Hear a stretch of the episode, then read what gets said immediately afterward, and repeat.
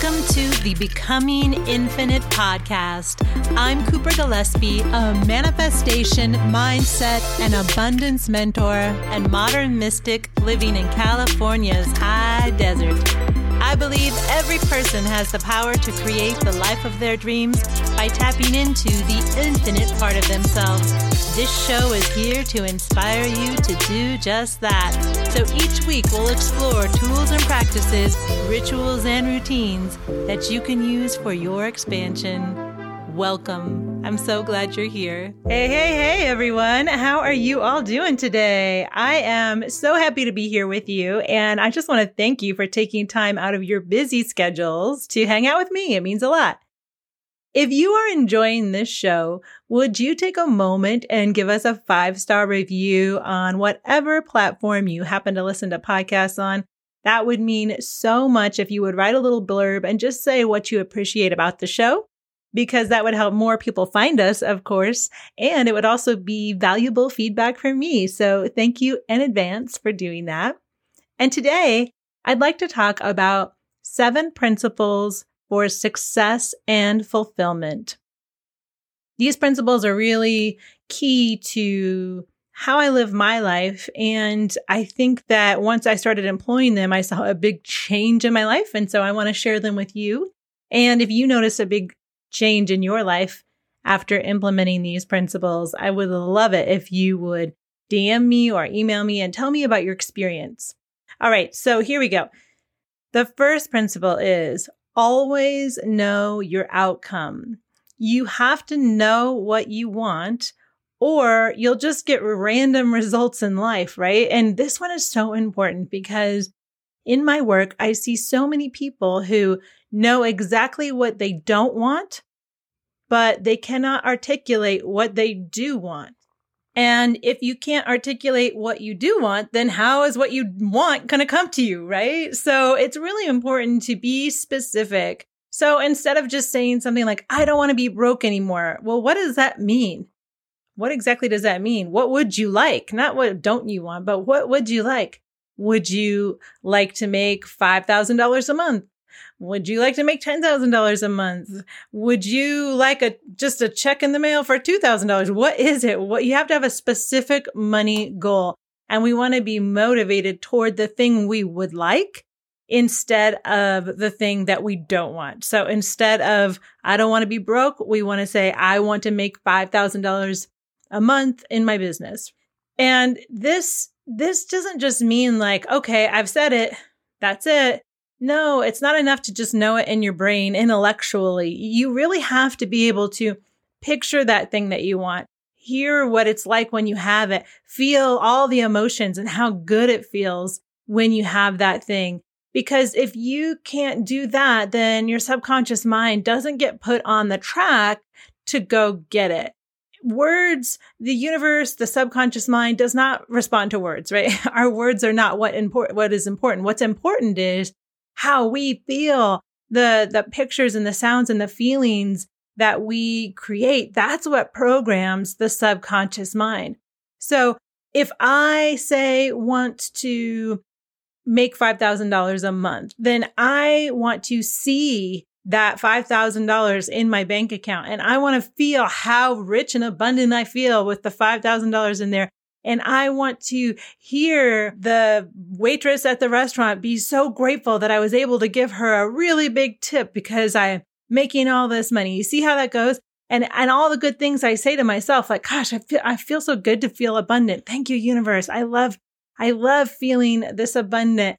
Wow, I really feel like a really successful person. This is what success feels like. Ah, it feels so good. You know, all the internal talk that you do yourself too. So it's about what you hear on the outside and about what you hear on the inside, as well as how you feel and what you're seeing as this manifestation comes to fruition. The second principle is take inspired action. And this means actual action, actual physical action. It doesn't mean just feeling good. I think that's one of the things that is not necessarily true that a lot of people got when they started learning about the law of attraction. A lot of people thought, oh, I just have to like visualize this thing and feel good about it and it's just going to come to me. And that's not exactly how it works. You also have to take the real action. You have to physically act if you want results. So you have to you have to act though from a place of alignment. It can't be from a place of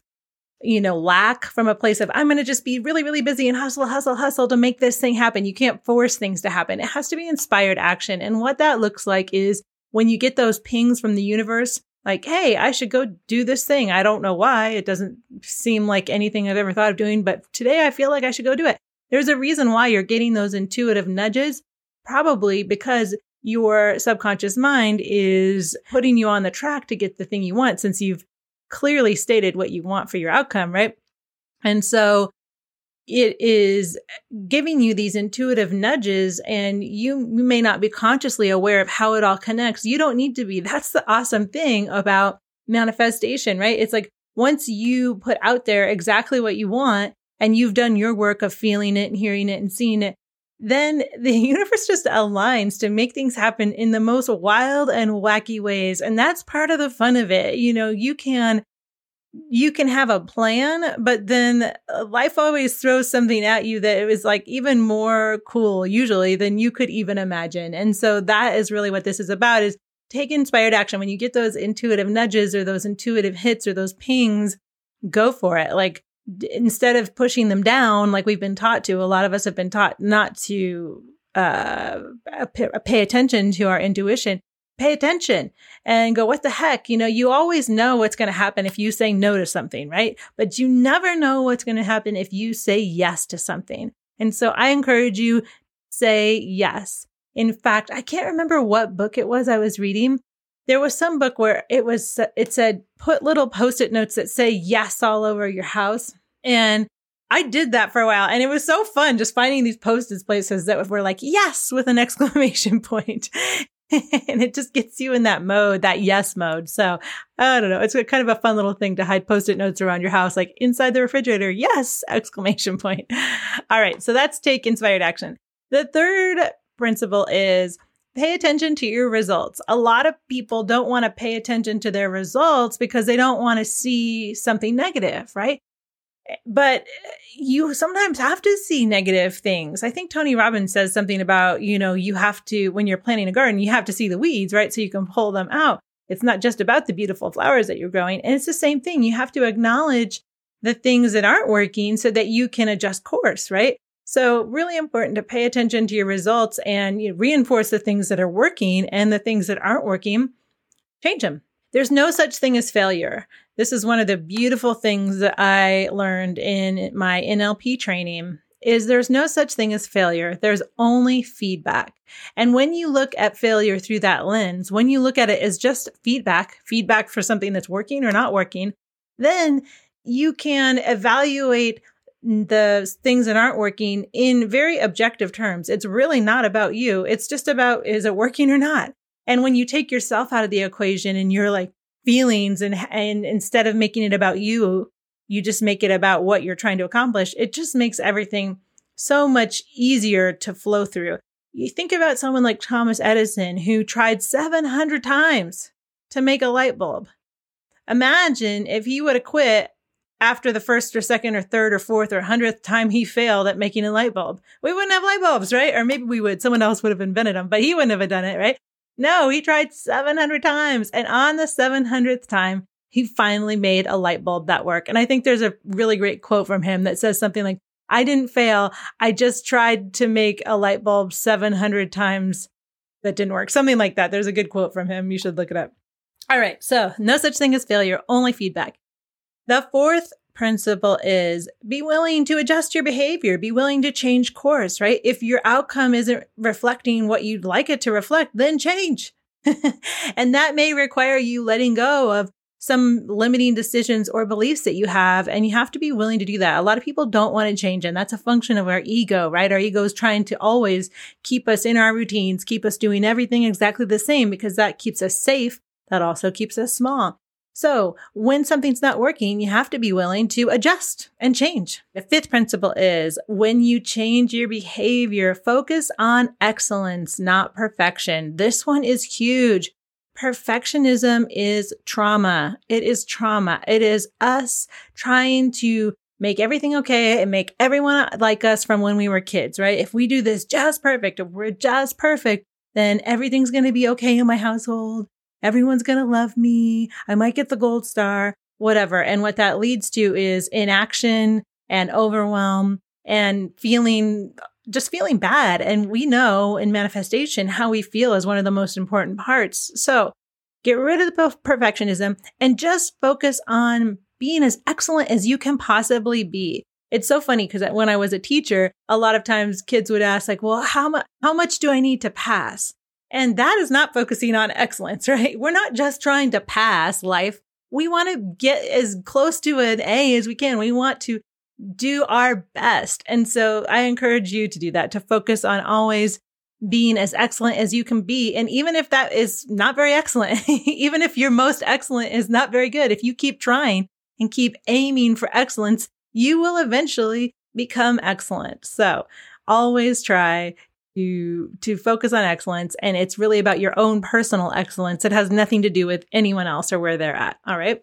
The sixth principle is live your life with gratitude and integrity. This is the way to have success and to actually be able to enjoy success, to actually feel fulfilled when you achieve the things you want to achieve, when you do what you say you're going to do.